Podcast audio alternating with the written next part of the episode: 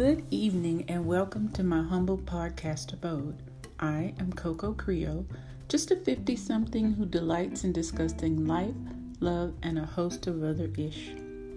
During this time of chaos and confusion, it's important to hold fast to your sense of self. It's easy to align yourself with a group and lose your sense of self. I'm not knocking groups, they have their place. I remember when I became a brownie, I was so thrilled to have a uniform and be part of a group. It was something I truly cherished. One great aspect about the organization was that I didn't have to trade in good parts of myself to belong. The organization enhanced who I was. I say that to say this. You have to have a strong sense of yourself to protect yourself from being swept up by a tidal wave of negativity. Making being part of a group the center of who you are is a mistake. I'm going to share something that happened to me a few years ago. I decided to work on a second master's degree.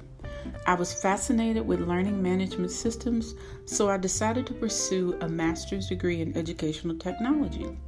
Things were going well until they were not.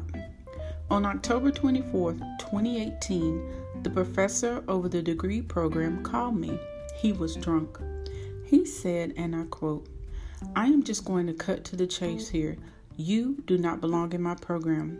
You are probably a very nice person, and I'm sure there is something you can study, but your work is a hot mess and you do not belong in my program. I was shaken to my core. I did not have a history of failure in graduate courses, but here he was telling me to drop his class or I was going to fail. I was lost and hurt. So I reached out to another professor.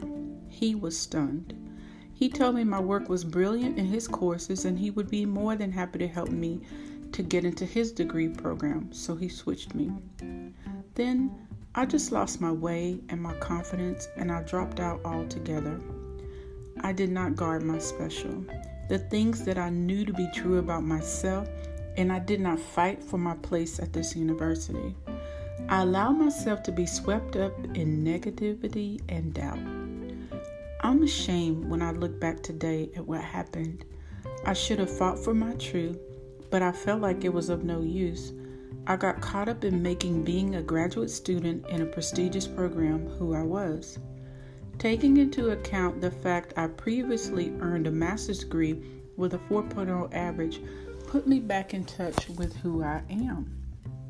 Defining your worth by being part of a group is not the only way to lose your special. Sometimes that happens in relationships. Several years ago, I met a man and I thought he was going to be my husband.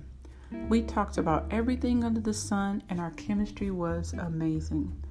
Even though it was a long distance relationship, we saw each other frequently and we talked daily. Then one weekend he told me he could not come down because he had quote unquote plans. I put that in air quotes because of what those plans end up being. I could not reach him by phone at all that weekend. He didn't text or call, which was totally out of character for him. I was more hurt than I was angry. Then, the following Monday morning, he called me at work. I understand his strategy for doing this because my reaction his revelation about his whereabouts was tamer since I was at work.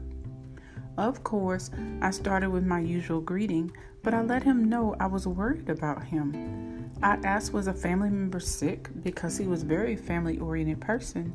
He said no. I'm not going to lie to you anymore. You don't deserve it.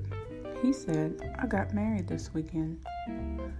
I didn't speak for what seemed like an eternity but a congregation of tears fell from my eyes. He begged me to say something, and when I did, I just asked why. He told me the woman he married was a friend who desperately needed health insurance. He only had one way to help her, and that was to marry her. He had the gall to say, I don't love her, I love you. At that moment, my mom's words ran through my head. Never believe anything a man says negative about a woman he goes home to and lays his head next to every night. Men don't hang around where they don't want to be. If a man is with a woman, it is because he wants to be with her.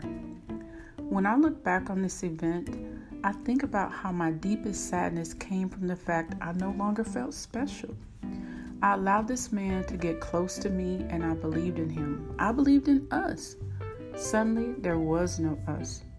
It was a struggle, but I had to move away from this man because no matter how the circumstances arose, he was still now a married man. Guarding your special and not letting it hinge on anything outside of yourself is super important. I hope this evening I've been able to turn my mess into a message that might help someone.